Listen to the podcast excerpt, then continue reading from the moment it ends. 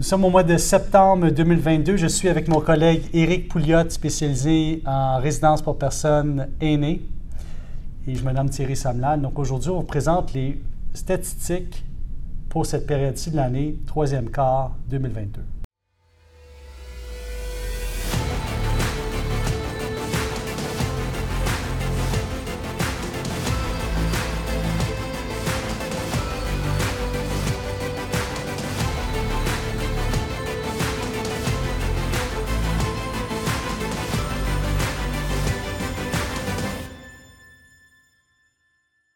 Euh, fait Eric, actuellement, euh, il y a un phénomène qui se passe sur le marché. On voit qu'il y a certaines RPA qui ferment au Québec. Oui, euh, depuis 18 derniers mois, on a 250 résidences de petite et de moyenne taille qui ont fermé. Récemment, dans les médias, on a vu le domaine Fleurimont, quand même une résidence de moyenne taille qui vient de fermer, qui va se fermer en mars 2023. On ne connaît pas la vocation qu'elle va avoir. Est-ce qu'elle va être rachetée, remontée, créer de la de valeur ou elle va être tout simplement convertie en logement pour étudiants, euh, en, multilogement, en appartement, etc. Fait que si on s'en va un peu plus loin dans le phénomène, parce que je comprends les petites résidences qui ferment parce qu'ils sont plus capables, de un, ils n'ont plus nécessairement les revenus nécessaires pour payer euh, tout ce qui est à faire au niveau euh, service, au niveau staff, au niveau réfection pour rencontrer les nouvelles normes. Tout à fait. Ça, ça je peux comprendre ça. Là, on parle des petites résidences mais une, résidence comme par exemple, on prend le Fleurimont, pas de nommer de nom, c'est quoi la raison pour laquelle ces, entreprises-là, parce qu'à la base, une RPA, c'est une entreprise avec un immeuble à revenu, donc deux façons de faire de l'argent à travers, à travers le, concept. Pourquoi est-ce que ce, ce, type de résidence-là ferme? Est-ce que c'est parce que c'est au niveau des services? Bien, souvent, ce qui arrive dans ces résidences-là de petite taille, c'est souvent les gens qui ont une vocation. Ils ont acheté une résidence pour avoir une vocation de donner aux suivants euh, les soins, prendre soin des aînés, etc. Donc, ils sont souvent, ils ont oublié le, volet financier de ce volet-là. Donc, revenus, dépenses. Donc, pendant plusieurs années, les revenus étaient là, les dépenses étaient moindres, le personnel était là, pas trop de. Tu sais, ça allait bien à ce niveau-là, tout était contrôlé. Mais la pandémie est venue une pression sur les dépenses énorme. Et sur les revenus aussi, ils ont perdu beaucoup pendant, il ne faut pas oublier, pendant quasiment un an, il n'y a aucune visite dans les résidences. Là. Donc, les gens qui décédaient pour différentes raisons, on ne pouvait pas renouveler cette clientèle-là. Donc, quand sur une résidence de 120 unités, tu as 20 vacants, ben c'est ton profit là, qui reste euh, par mois là, à 2000 mais c'est 40 000 par mois, 500 euh, 000 par année. C'est beaucoup, ça va vite. Donc, c'est surtout la vocation. Donc, ça prend des entrepreneurs qui comprennent qui ont la vocation de donner au suivant, d'être là pour les aînés, mais aussi qui ont euh, du côté monter les revenus, euh, monter les loyers, monter les services jusqu'à un niveau acceptable, contrôler les dépenses. Donc, ça prend des, euh, des, gens qui veulent faire ça. Donc, plusieurs résidences ferment à cause que malheureusement, les gens, ce pas des entrepreneurs. OK, donc, puis je, comprends que déjà ces plus petites résidences-là étaient déjà très serrées au niveau des frais opérationnels, notamment dus aux services qui étaient donnés. Puis, c'est comme un peu comme en multilogement. Si on ne fait pas le travail constant d'augmenter les revenus, parce qu'au niveau des services, il faut le faire, au niveau des prestataires, les prestataires doivent euh, payer plus cher à toutes les années, vu juste l'inflation qu'on a eue dans la dernière année, année et demie. Tout à fait. Euh, L'impact est considérable. Donc, les gens qui n'étaient pas capables d'ajuster leur, leur euh, niveau au niveau des revenus bruts se font, se font fermer, simplement. Puis ils ont souvent la, la crainte de monter leurs revenus, ils vont perdre des résidents, les résidents vont les garder, mais les, résidents, ils ont pas, ils ont 70, 80, 90, ils n'ont vu des générations. Ils comprennent que l'inflation est là, de monter les loyers. Une partie, c'est des crédits d'impôt aussi, personnes autonomes, non autonomes. Donc, c'est possible d'aller compenser avec une augmentation des revenus sans non plus créer, mettre les gens, appauvrir ces, ben, ces aînés-là. Il faut juste trouver le juste milieu et comment bien le faire. Oui. OK. Puis au niveau des statistiques de marché, ben, je pense que tout le monde veut savoir, on sait que euh, une, une RPA a une meilleure retour sur investissement versus un immeuble à revenu normal, un bloc d'appartement. Actuellement, qu'est-ce que tu vois au niveau des, euh, taux, euh, taux global d'actualisation pour ce marché-là? Bien, les TGA sont revenus un petit peu à post-COVID, pré-COVID. excusez-moi, après COVID. Donc, TGA, là, des plus belles 250 portes et plus appartements, tout ça, dont on voit de 6,50, 6,75. On va aller jusqu'à avec, avec des soins jusqu'à 9 en, RI, etc. Donc, il y a une grande variation selon la, grosseur de la résidence, selon les services, etc. Mais on voit un retour anormal. Ce qui a fait déjà beaucoup, c'est c'est toujours aussi, pour le prix, c'est le taux de vacances. Donc, plusieurs résidences ont un taux de vacances 10, 15, 20, 25% de vacances. Donc, ça, c'est une problématique. Mais on voit que dans les derniers mois, ça commence à se résorber. Donc, les mœurs des gens, on ne gardera pas nos aînés chez nous à cause du COVID. On ne commencera pas à changer notre mentalité. Donc, c'est une question de temps, puis la démographie le démontre très bien que les, que les personnes aînées vont revenir dans les résidences. Et on voit que ça se résorbe tranquillement. Est-ce que tu penses, par rapport à ça, sans vouloir déroger du sujet, qu'il y a certaines personnes, justement, qui gardaient leurs aînés à la maison? Oui, ben, pendant le COVID, je pense que le délai, ils ont comme. Euh, après le COVID, ils ont comme les ont gardé plus longtemps, ils ont attendu. Mais si je me fie aux propriétaires que je parle, je me parle à plusieurs propriétaires dans les deux dernières semaines, actuellement, ils ont beaucoup, beaucoup, beaucoup de demandes. Donc, l'été est terminé, euh, les vacances sont terminées, le retour aux classes est là. Donc, la pression des enfants, le retour à la normale, le travail, euh, télétravail terminé, il y en a plusieurs qui tournent au bureau. Hop, s'occuper des aînés et puis la même chose. Donc, on voit qu'il y a une très grosse demande en septembre pour des gens, puis les agences appellent beaucoup pour rentrer des résidents.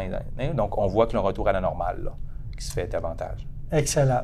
Donc, pour ceux qui ne connaissent pas non plus le, marché locatif des, euh, des, RPA, souvent les gens vont utiliser des agences pour remplir ouais. RPA. Et il va y avoir différentes offres de services sur les mêmes sites web où est-ce que les gens vont centraliser l'information des unités disponibles en échange euh, d'une ristourne, d'un paiement en, commission à l'agent de location. Mais de plus en plus, on voit des gens aussi créer leur propre site web et faire leur location directement pour sauver les coûts puis sélectionner la clientèle. L'autre chose que j'aimerais regarder avec toi, fait que là, on, a parlé des TGA. Au niveau du prix de la porte, comment est-ce que le marché varie?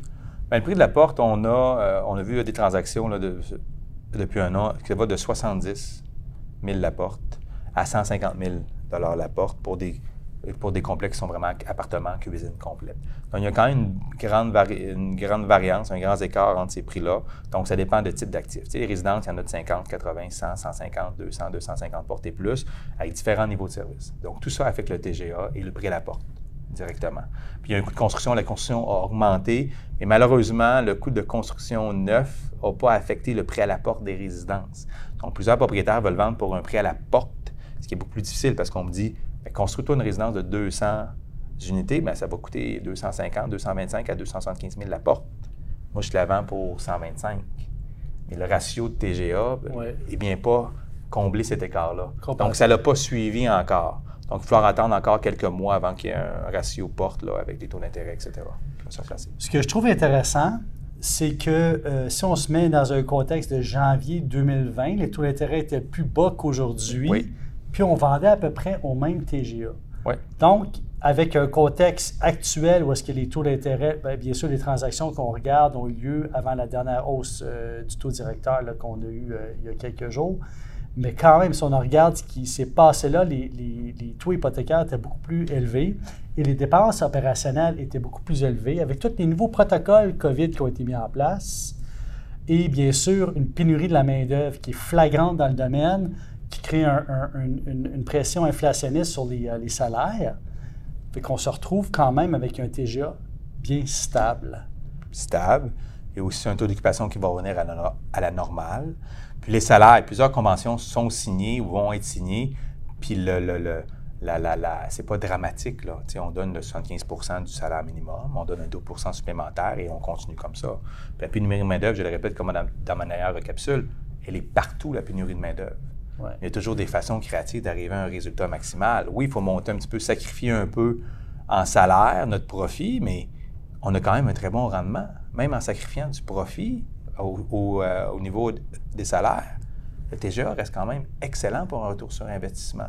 Donc, il faut arrêter de penser qu'on a fait de l'argent pendant des années avec ces résidences-là avec des, ratios qui étaient extraordinaires, avec de l'immobilier, une opération de service. Il faut arrêter de penser. Le ratio ils sont moins élevés, il y a moins de profits, mais ça reste que si on veut acheter une entreprise, si tu as fait un coffee shop, une industrie, etc., le ratio est super bon encore. Un très bon retour sur, investissement, définitivement. Euh, Puis au niveau de justement de la rétention de, de, la clientèle, tout a rapport avec l'ambiance de travail, tu sais, comme dans tous les domaines. Tout à fait. Et, créer cette synergie-là avec les, avec les locataires. Euh, actuellement, les résidences qui se vendent sont situées à quel endroit au, Québec? Il y en a un petit peu partout. Actuellement, on a différents portefeuilles immobiliers. on a six résidences à vendre actuellement. Euh, on en a euh, dans les grands centres urbains. On en a en région aussi. Donc, en région, le taux d'occupation semble se porter mieux que dans les grandes villes, parce que l'exode a eu lieu aussi pour les aînés, les familles sont allées à l'extérieur, tout ça, donc souvent les aînés ont suivi. Euh, donc, dans les grands centres, c'est un peu plus difficile. On voit un tour à, la, normale, à la normale qui, qui est définitivement là, qui, dans les prochains mois.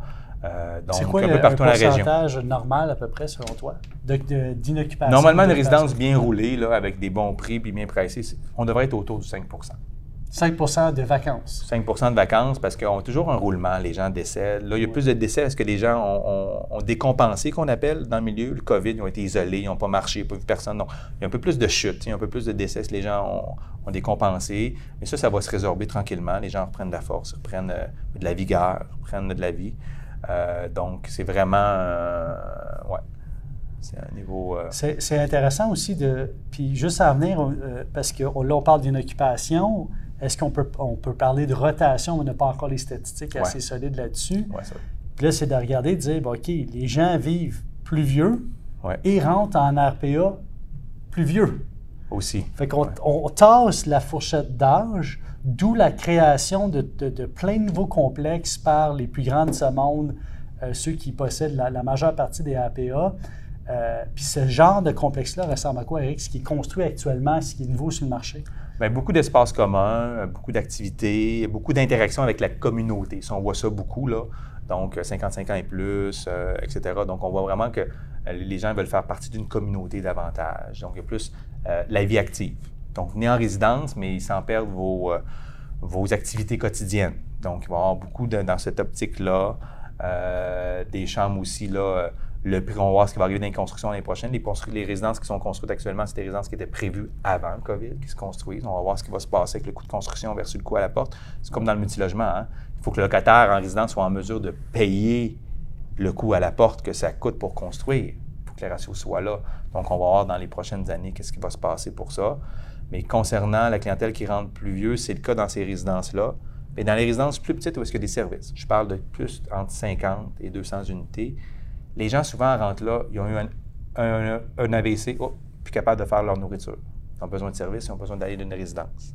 Donc ça, la maladie, les gens vivent plus vieux, mais la maladie rattrape un petit peu.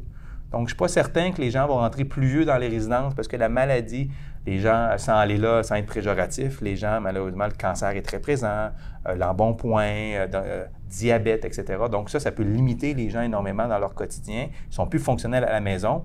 La seule avenue au Québec, c'est les RPA. C'est les RPA.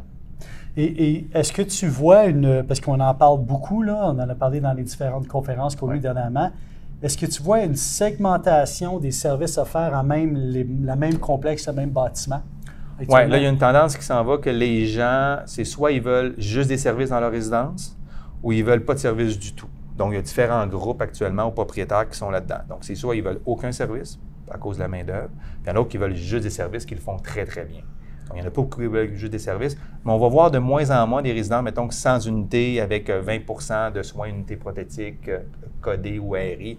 On va en voir de moins en moins parce que c'est plus difficile pour la gestion opérationnelle, le personnel qui se promène d'une unité à l'autre. Donc, ça devient de plus en plus difficile. Donc, quand on fait une acquisition, on doit toujours garder ça en tête. Moi, par principe, j'aurais aucun problème à acheter une résidence avec des soins parce que euh, le, retour sur investissement et l'augmentation euh, de la valeur achetée est très présente à ce niveau-là. Donc, plus de plus-value quand il y a Oui, avec les soins, soins c'est pas régi par la régie du logement. Donc, il y a plus de marge de manœuvre aussi là-dedans. Donc, euh, je connais des propriétaires qui ont monté leur prix là, drastiquement là, pour les services, puis ça l'a très bien été. Donc, ils ont épongé facilement l'augmentation des salaires, l'augmentation des dépenses aussi. Donc, quelqu'un qui mettait 450 pour les repas, trois repas par jour par mois, montait à 600 a nettement épongé. Puis euh, les résidents, euh, malheureusement, on pourrait dire qu'ils n'ont pas le choix d'aller dans ce type de résidence-là parce qu'il n'y a pas d'autres avenues au Québec. Et il n'y en aura pas d'autres avenues. Il y a une transaction importante on, la considère majeure parce que c'est quelque part un message qu'on donne, un game changer au marché, dans un marché qui était très. Euh, pas contrôlé, mais un petit marché où est-ce que c'était les mêmes joueurs qui s'achetaient entre eux, etc. Là, on voit des gens qui veulent euh, embarquer dans ce marché-là. Je parle, je pense à, plusieurs optimisateurs qui l'ont fait à travers les dernières années. Mais là, il y a une résidence qui s'est vendue à Dorval qui était hautement publicisée. Cette transaction-là a eu lieu il y a quelques semaines. Peux-tu nous en parler? Résidence Aaron, que tout le monde, euh, le, nom est très connu de tout le monde maintenant, donc avec le COVID qui est arrivé médiatiquement. Donc, cette, résidence-là a été vendue et va être convertie. Convertie en quoi? Bon, multilogement, appartement pour étudiants, donc de différentes tendances dans le marché maintenant que euh, on pensait pas. Avant, on pensait juste à du multilogement. Maintenant, il y a des euh, euh, livres actives qu'on appelle, donc qui sont vraiment dans le marché, qui sont là, bon, c'est comme un hôtel au point Airbnb avec un mélange de location court terme, de long terme, avec seulement des chambres ou des studios, avec des services qui sont en bas. Donc, il y a différents concepts. On a vu Evo qui l'a très bien fait avec, avec, avec les hôtels. Donc, ce qu'on a vu dans les hôtels, on va commencer à le voir dans les résidences pour aînés aussi. Donc, selon les marchés, selon les besoins. Euh, donc, c'est un appel. Donc, soit on achète une résidence pour créer de la valeur avec les soins, avec euh, les résidents, le taux d'occupation, ou une conversion. C'est sûr qu'au Québec, on, va toujours être médiatisé quand on fait une, une conversion, on est toujours euh, porteur de malheur, une conversion, mais des fois, c'est une, obligation parce que la résidence de 50 unités allait fermer d'une façon ou d'une autre. Donc, empêchez-vous pas d'acheter une résidence puis de la fermer parce qu'elle allait fermer d'une façon ou d'une autre. Donc, c'est de redonner à un bâtiment une deuxième vie, une deuxième vocation. Et euh, les résidents vont se déplacer où est-ce qu'il y a taux d'occupation de d'autres résidences qui sont plus bas. Bien, le taux de vacances va tout simplement diminuer parce qu'il y avait trop de vacances. Une résidence qui ferme, comme à Granby, il y a une résidence qui est fermée actuellement. Euh, il y a 30 résidents qui ont dû relocaliser des autres résidences. Donc, à Granby, pratiquement toutes les résidences sont pleines. Donc, tu sais, il y a comme Il y avait peut-être trop de petites résidences, ils ont fermé, ils remplissent les autres. Donc, il y a comme une migration qui se fait, puis il y a comme un, nettoyage. Je pèse mes mots devant la caméra, là, mais il y a comme un nettoyage qui se fait dans ce milieu-là aussi. Là. Donc. Euh, Au niveau du financement? Oui, financement, très bon point. Financement, les banques sont de, il y a plus quelques banques là, euh, pour les nommer, là, TD, BMO, euh, qui vont être à ce niveau. Desjardins toujours, qui sont là-dessus. Euh, Banque aussi, qui sont proactifs. Toujours être très créatif.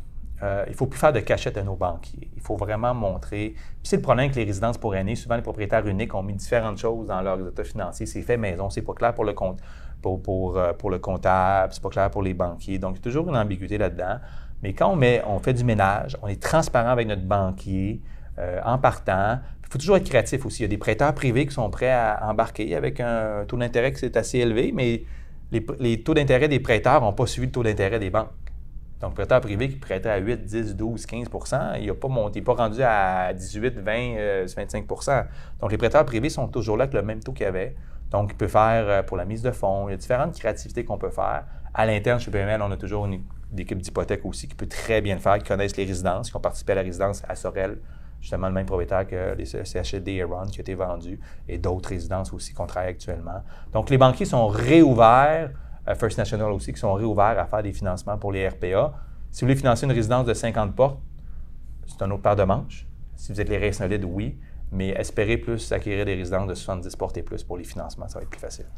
Actuellement, Eric, euh, tu es le courtier au Québec qui a le, plus d'APA en volume à vendre. Là. Actuellement, tu as, un peu plus de 300 millions de dollars en contrat exclusif, puis tu as d'autres contrats qui s'en viennent. Le portrait actuel des vendeurs, si tu pourrais résumer ça juste pour finir là-dessus, c'est quoi? Ça ressemble à quoi? Faut pas, il y a une vague de résidences dans les années 90-2000. Ces propriétaires-là ont toujours été dans ces mêmes résidences-là. Donc, ces propriétaires-là ont commencé à 40, 50 ans. Sont rendus à 65, 70, 75. Le COVID les a exténués. Les rendements sont plus ce qu'il y avait avant pendant 20 ans. Donc, c'est plus difficile, ça a beaucoup d'incertitudes pour eux. Euh, donc, tout leur point de repère est tombé. Deuxième génération qui ont vu le COVID, ils ne veulent pas prendre la relève, ils disent on ne vivra pas un autre COVID. on a vu ce que ça a fait pour les résidences. Les médias n'ont vraiment pas aidé aussi dans la crédibilité des résidences. Aussi, là, plusieurs, euh, bon, ça, ça n'a vraiment pas aidé. Il faut démystifier ce, cette, verbatile que les, euh, que les médias ont pris là, pour communiquer, euh, qui n'était pas nécessairement propice à la situation. Donc, ces propriétaires-là sont, vieillissants, sont tannés, veulent sortir. Euh, plusieurs beaux dossiers qui s'en viennent, qu'on a. Les propriétaires, toujours aussi, doivent se battre contre un taux de vacances, des fois, qui est un peu plus élevé actuellement qu'il avait avant COVID. Ils veulent avoir leur sortie d'argent. Il y a comme un écart entre le TGA, la vraie valeur. Il faut être créatif pour arriver aux résultats. Par contre, ces propriétaires-là ont quand même fait de l'argent dans les dernières années. Donc, ils vont être ouverts une balance de vente. Donc, la balance de vente, on aime ça. Donc, puis souvent, avec la certification, vous avez besoin d'avoir cinq ans d'expérience de ça. Mais ça, je veux démystifier ça. Là. Arrêtez-vous pas pour le cinq ans d'expérience en résidence pour aînés. Il y a plein de façons d'aller, de respecter la loi en le faisant bien, en ayant un gestionnaire. N'oubliez pas que les ratios qu'on vous présente incluent déjà un 5% pour les frais de gestion. Donc, votre ratio est déjà inclus en gestionnaire. On peut vous présenter des gestionnaires sur place pour le 5 ans. Donc, les propriétaires, plusieurs sont prêts à sortir, veulent leur, prix, mais avec une balance de vente, sont capables d'arriver à un juste milieu qui va être satisfaisant pour l'acheteur. Et les acheteurs, ce n'est pas des acheteurs qui ont, la plupart ne sont pas des acheteurs qui ont déjà des résidences pour aînés ce qu'on voit actuellement, ce qui est sur la table, à qui je parle, c'est des gens qui ont des multilogements, 100, 200, 400, 1000 portes, 1500 portes, qui veulent se lancer dans les résidences pour aînés parce que l'actif est, excellent. Il y a toujours l'avenue de l'opérer, tout ça. Si ça ne marche pas, oh, on convertit. Le prix est bon à la porte quand même à l'entrée. Donc, les gens qui ont les reins solides ou qui veulent même faire l'essai, on l'essaie qu'une résidence. Puis sinon, il y a une porte de sortie au prix qu'elle est à vendre, avec une balance de vente. Donc, il y a plein de belles possibilités. Puis moi, je vous invite, moi, j'ai fait l'expérience moi-même, puis j'ai aucune déception dans ma acquisition de résidence en plein COVID. Je suis très content pour ça. Donc, j'invite les gens à, briser, démystifier la situation qu'ils ont entendue dans les médias, nous appeler, en parler, nous rencontrer, prendre un café, euh, démystifier tout ça, parler de financement, parler des opérations. Puis le reste, on vous présente à des gestionnaires euh, qui ont de l'expérience en RPA, puis euh, vous choisissez ce qui est le mieux, puis vous avancez. Éric, je pense que ce qui est plus important dans une transaction pour les, les acquéreurs qui nous écoutent en ce moment, l'inventaire, tu l'as, etc., c'est de rentrer de façon structurée avec quelqu'un qui se connaît dans ce milieu-là parce que les propriétaires vont vouloir, vont vouloir être rassurés dans le processus. Une vente de RPA, c'est une vente qui est très privée, plus privée qu'un multilogement. Naturellement, parce qu'on ne veut pas déranger la clientèle locataire, et, chambarder notre, notre sommaire de loyer. Fait qu'il faut rentrer de façon structurée, travailler avec quelqu'un qui s'y connaît, donc par exemple comme, comme Éric Pouliot ici. On a aussi des gens qui sont spécialisés en financement. Euh, Éric, pour le mot de la fin, comment est-ce que tu prévois, est-ce que tu vois, euh, est-ce que tu prévois un changement de TGA? Je sais qu'il n'y a personne qui a, la boule de cristal, mais selon toi, avec la hausse des taux, est-ce que la TGA des APA va continuer à se maintenir?